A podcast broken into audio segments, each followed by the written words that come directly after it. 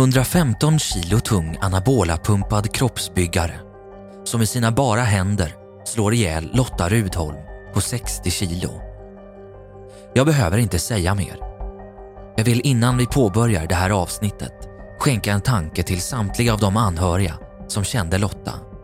Jag vill varna känsliga lyssnare Vissa namn i det här avsnittet är ändrade. Det handlar om 41-åriga Lotta som misshandlades till döds. Eh, vi ska prata om en eh, oerhört tragisk historia. Det handlar om eh, Lotta, 41 år gammal. En, en fråga till vad gäller din relation till Lotta, dina känslor.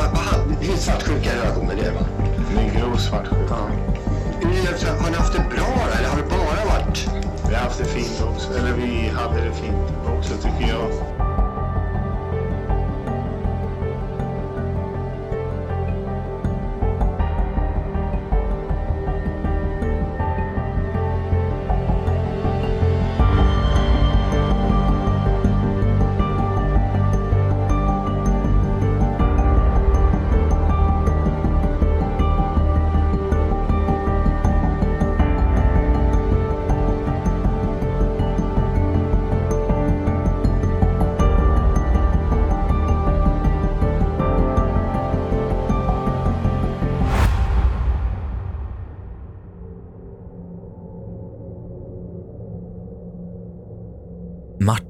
Jonsson. Det var du som tog livet av Lotta den 4 juni 2016. Du avslutade hennes liv på ett av de möjligen värsta sätt jag någonsin hört talas om. Du misshandlade henne så svårt att hon några dagar senare dog av sina skador. Du gjorde henne oigenkännlig inför hennes anhöriga. Du krossade inte bara hennes kropp utan också flertalet andra hjärtan som än idag slår, men brustet i sorg. Du är och kommer alltid förbli en dömd mördare. Men det vi skulle prata om idag mest är ju det här brutala mordet som chockade oss allihopa förra veckan på Lotta, 41-åriga Lotta som slogs ihjäl på ett otroligt våldsamt sätt av en person, eh, 33-åriga Martin Jonsson, som hon han har beskrivits som hennes e- expojkvän, men det är inte sant. De hade ju liksom inget förhållande på det sättet. Det var mer han som uppvaktade henne. Det här mordet har ju ställt jättemånga frågor. Det har hållits manifestationer och framförallt så har man tvekat lite inför eh, vårt rättssystem. Men, men de som har missat det, vad hade han för historik? Ja, det är ju det som är grejen. Det här var ju en kille som var väl känd i, i det svenska rättssystemet. Han omhändertogs när han var 14 år gammal. Han fick sin första dom för misshandel när han var 15 år gammal. När han var 17 år så uh, misshandlade han tillsammans med en kompis en T-banevakt grovt så att han, vakten, får bestående hjärnskador. 2000, när han var 33, då, eh, återigen en grov misshandel som slutar med att personen dör efter att ha legat i koma ganska länge. Han har tre gånger dömts för misshandel och kränkningar mot kvinnor.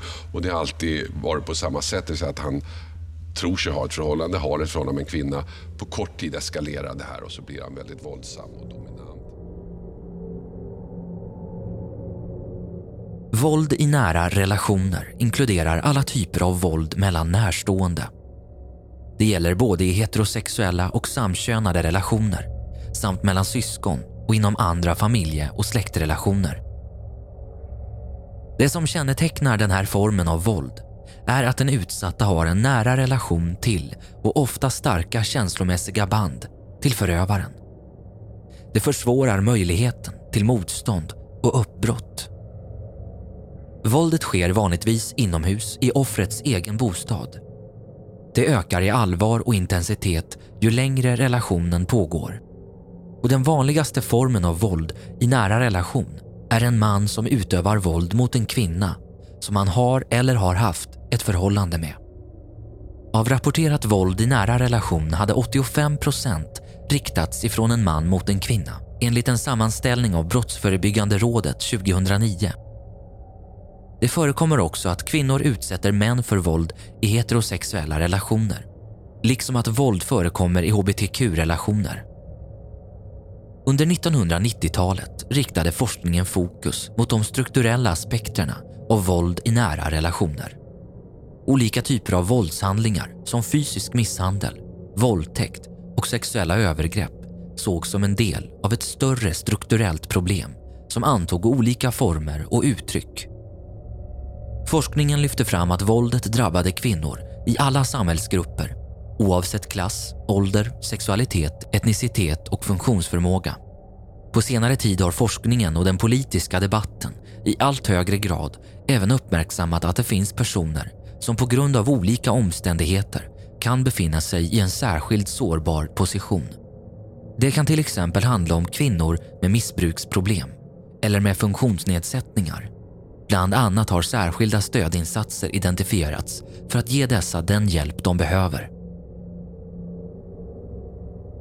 Flera studier har genomförts i Sverige och i Norden för att kartlägga hur vanligt våld i nära relationer är.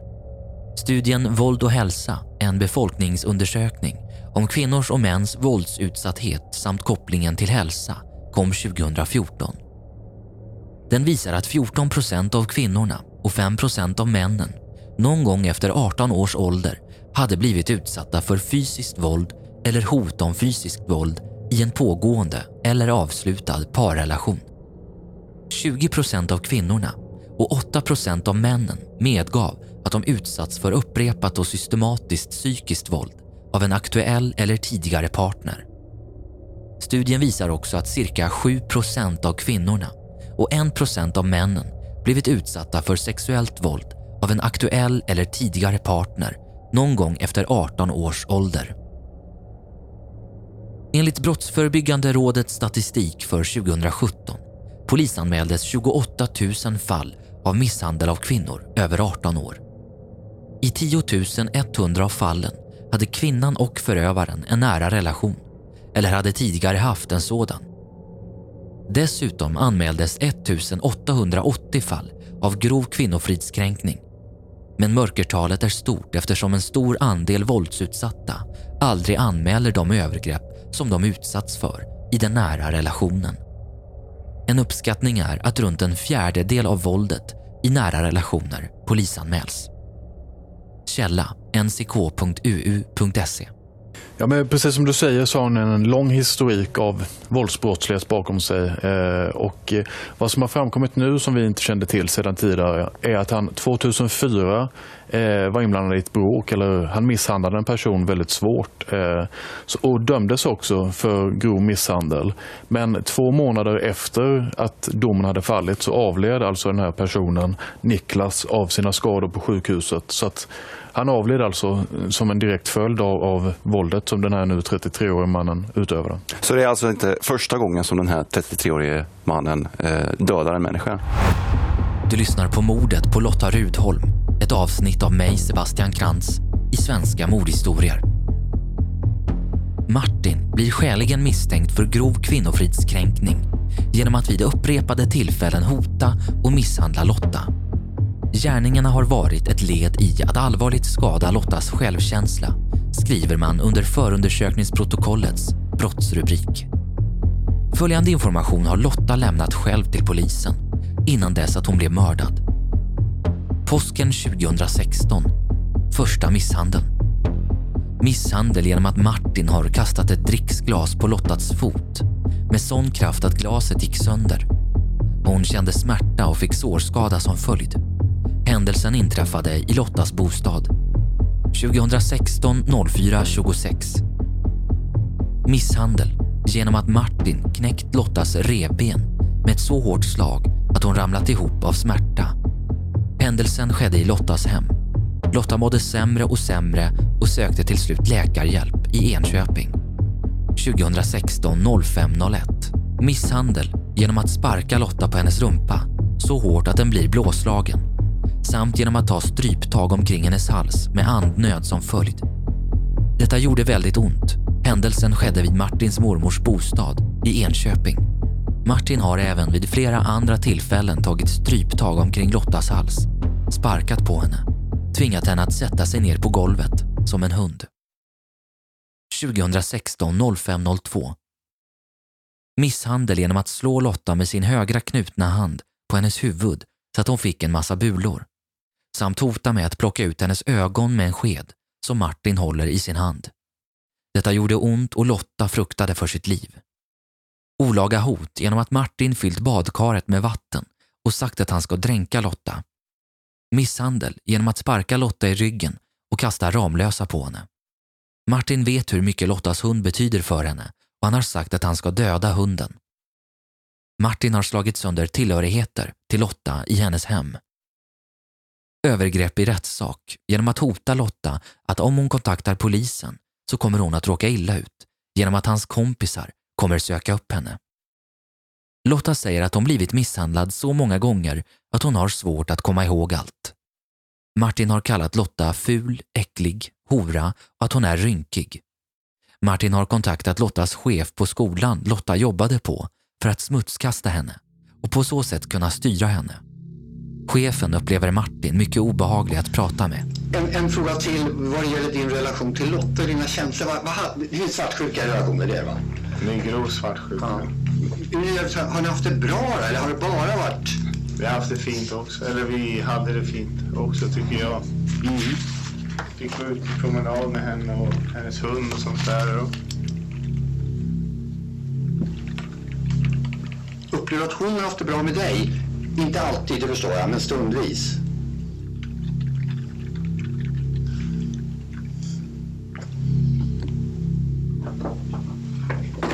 Jag läste upp ett, en, ett sms eh, när jag... Här är min sakframställan. Som kom på slutet. Och det var det som kom eh, 3 juni i år. 25.01. Och där skriver Lotta till dig, mm, jag gillar dig och vill gärna ha dig i min närvaro hela tiden. Alltså upplevde du att, att det var så ändå?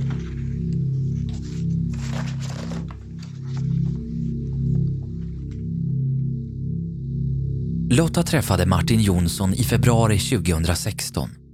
De var först bara vänner men började umgås allt mer och blev kort därefter ett par. Men det dröjde inte lång tid innan Lotta märkte att Martin var svartsjuk och hotfull. Hot som senare skulle visa sig vara fullt allvarliga.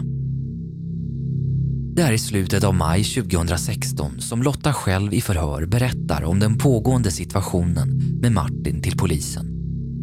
Det var bland annat de uppgifter som vi läste upp tidigare i detta avsnitt. Lotta pendlar i humöret i förhören mellan att kunna prata och bryta ihop. Hon säger att hon vill vänta med att bestämma sig för om hon ska anmäla. Hon säger också att hon vill ansöka om ett kontaktförbud för att känna sig trygg under tiden.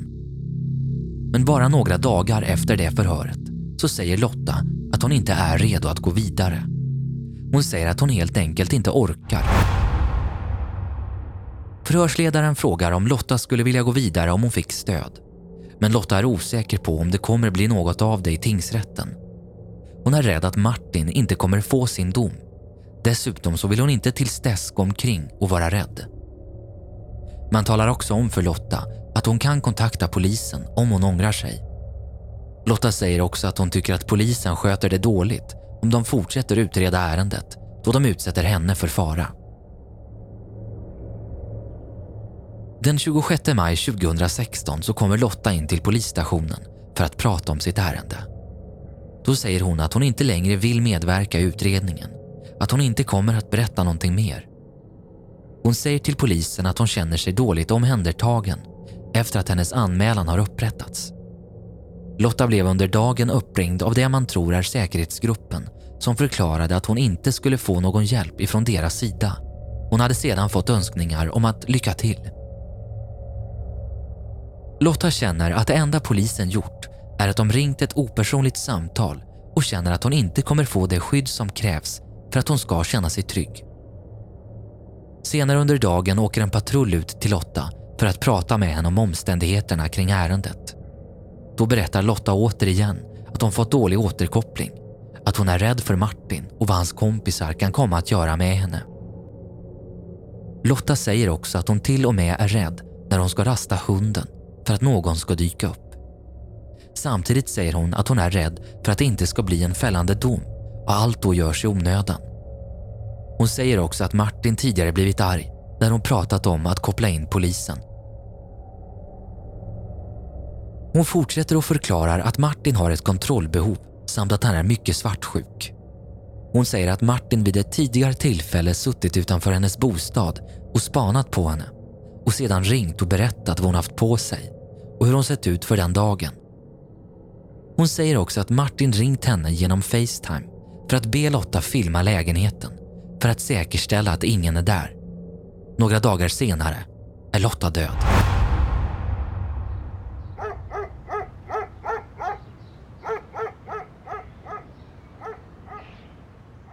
Lotta bodde i sin bostad tillsammans med sin hund Echo som hon delade vårdnaden om med den tidigare pojkvännen som vi kallar för Jonas. Lotta och Jonas bodde tillsammans i Härnösand tidigare och separerade för 6-7 år sedan.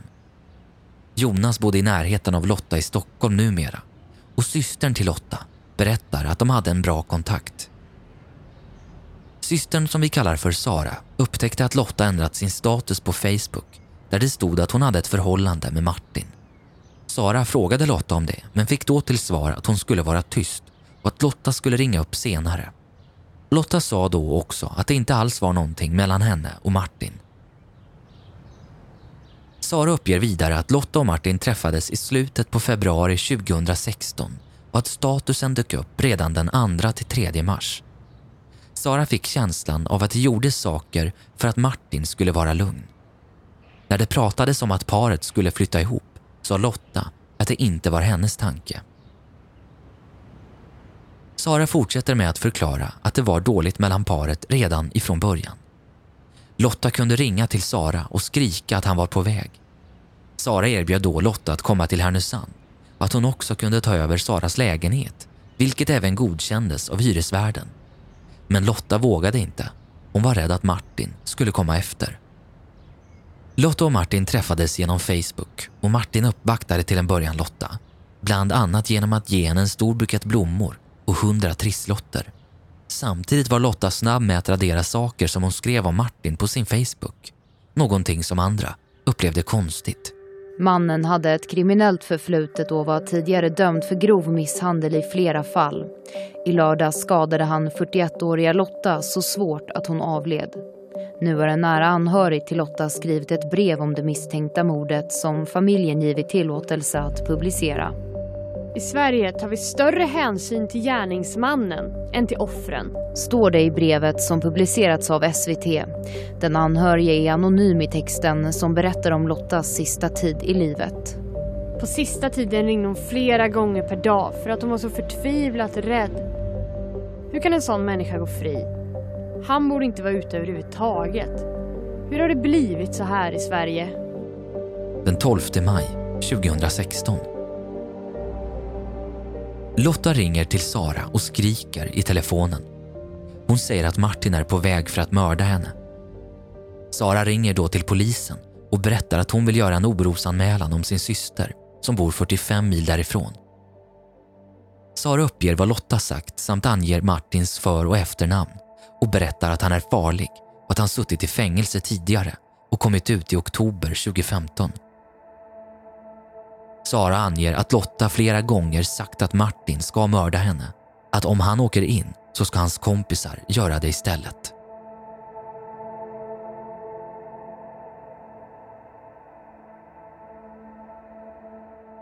Under våren tvingas Lotta bo på olika adresser på grund av hotbilden ifrån Martin som samtidigt är villkorligt frisläppt ifrån ett fängelsestraff för bland annat grov kvinnofridskränkning Dessförinnan så har han dömts för flera fall av misshandel som involverat kraftigt våld.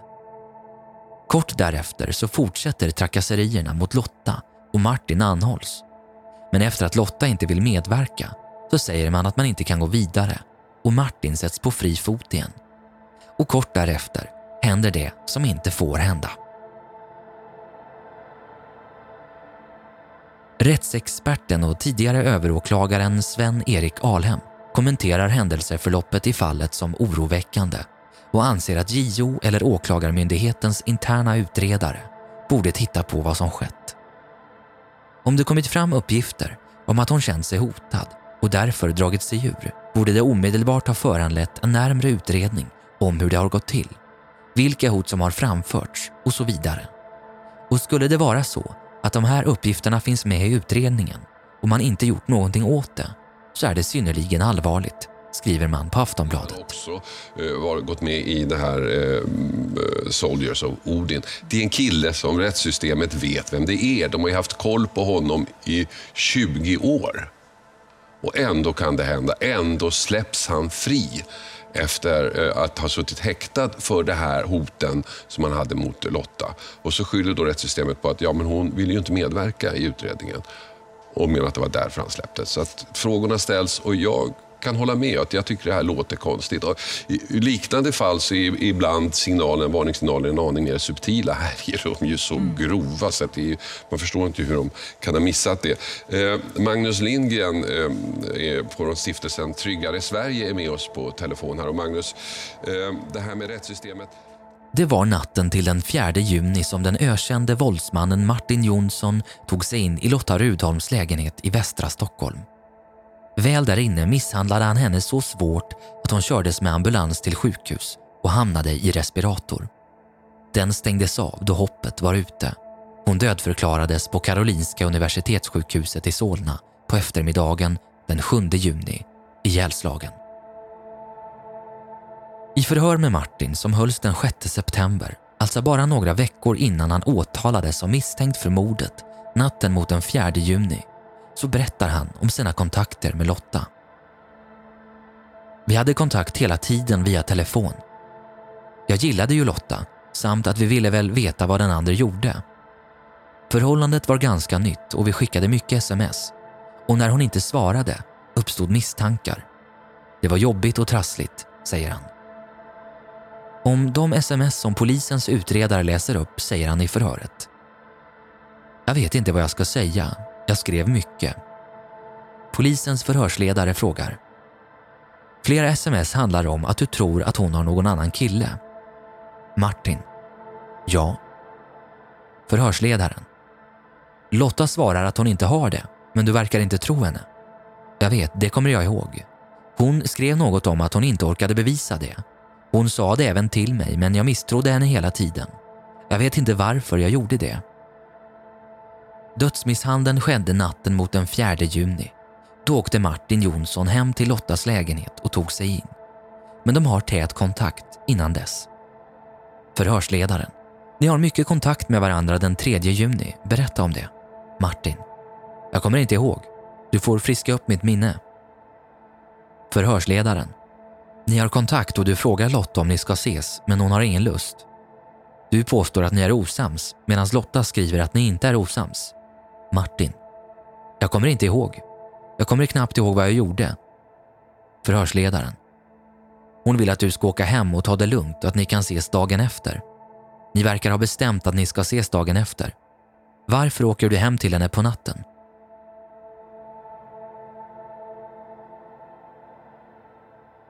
Solna tingsrätt dömde våldsmannen Martin Jonsson till livstidsfängelse för mordet på Lotta. Domen revs sedan upp av Svea hovrätt som fastställde morddomen men mildrade påföljden till 18 års fängelse. Det var sedan riksåklagaren som överklagade hovrättsdomen till Högsta domstolen. Men under måndagen kom deras besked. Det blir inget prövningstillstånd. Därmed blir det ingen ny rättegång och därmed kommer det tidsbestämda straffet om 18 års fängelse att fastställas.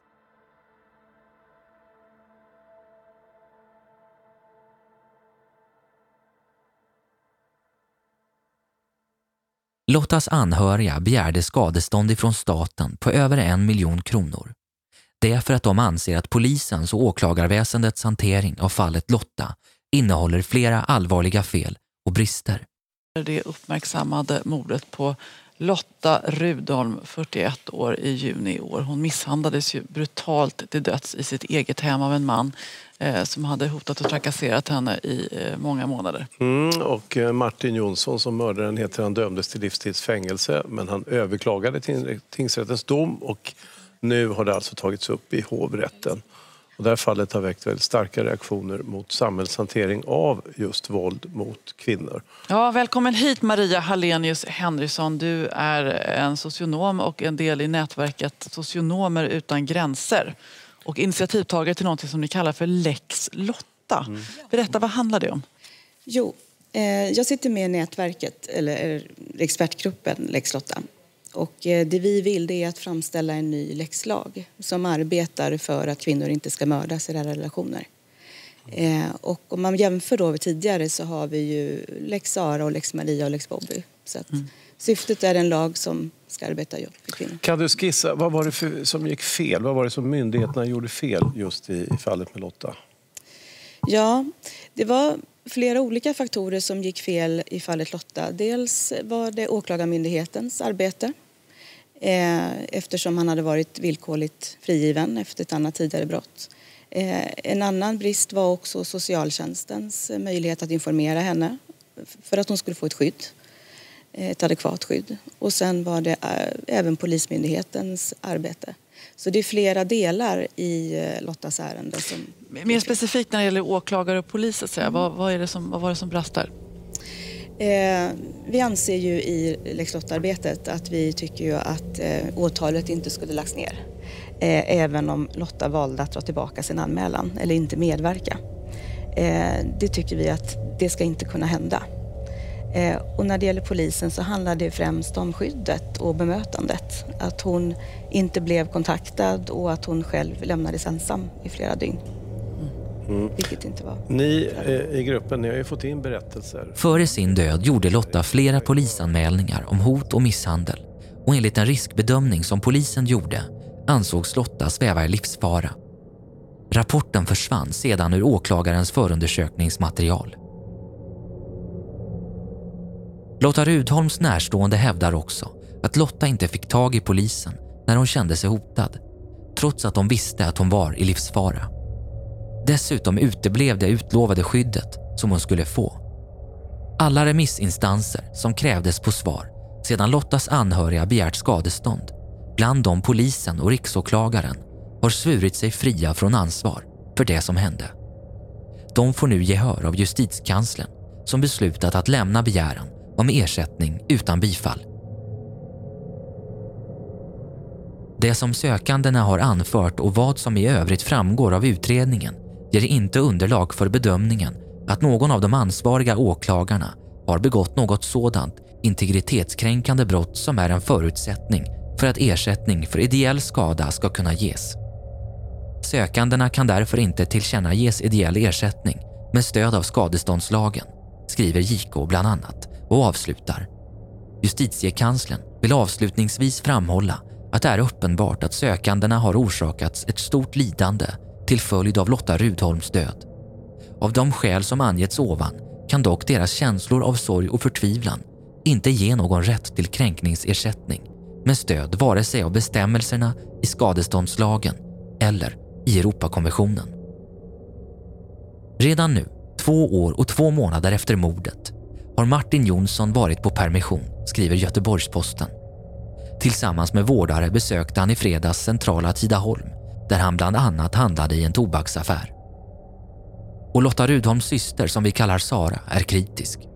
Bland annat anser hon att familjen borde ha fått besked om permissionen, vilket de bett om.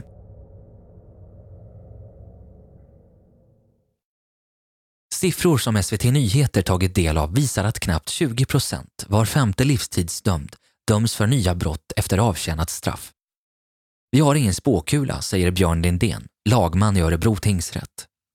Örebro tingsrätt är sedan 2006 den instans som juridiskt beslutar om en livstidsdömd ska få sitt straff omvandlat till tidsbestämt straff.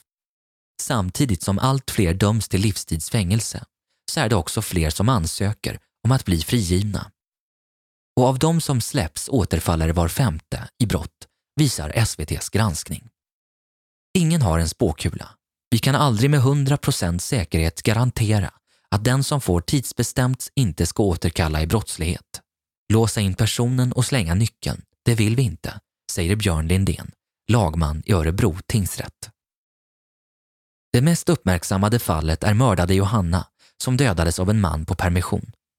Men det finns även andra fall. Ett exempel är en man som dömdes till 14 års fängelse efter att ha våldtagit en 12-årig flicka i ett trapphus på Kungsholmen 2010. Det skedde ett halvår efter att han släppts ut efter att ha avtjänat ett livstidsstraff. Rätten grundar sina beslut mycket på vad experter på Rättsmedicinalverket kommit fram till. Faktorer som påverkar bedömningen är bland annat hur lång tid som förflutit sedan livstidsdomen, hur stor risken är att återfalla i brottslighet och hur den dömde skött sig i fängelset. Vi vill med det här avsluta vårt avsnitt om Lotta. Källor till avsnittet är SVT Nyheter, Polisens förundersökningsprotokoll, ljudklipp, Aftonbladet, Aftonbladet TV, Svenska Dagbladet. Jag heter Sebastian Krantz. Tack för att du har lyssnat.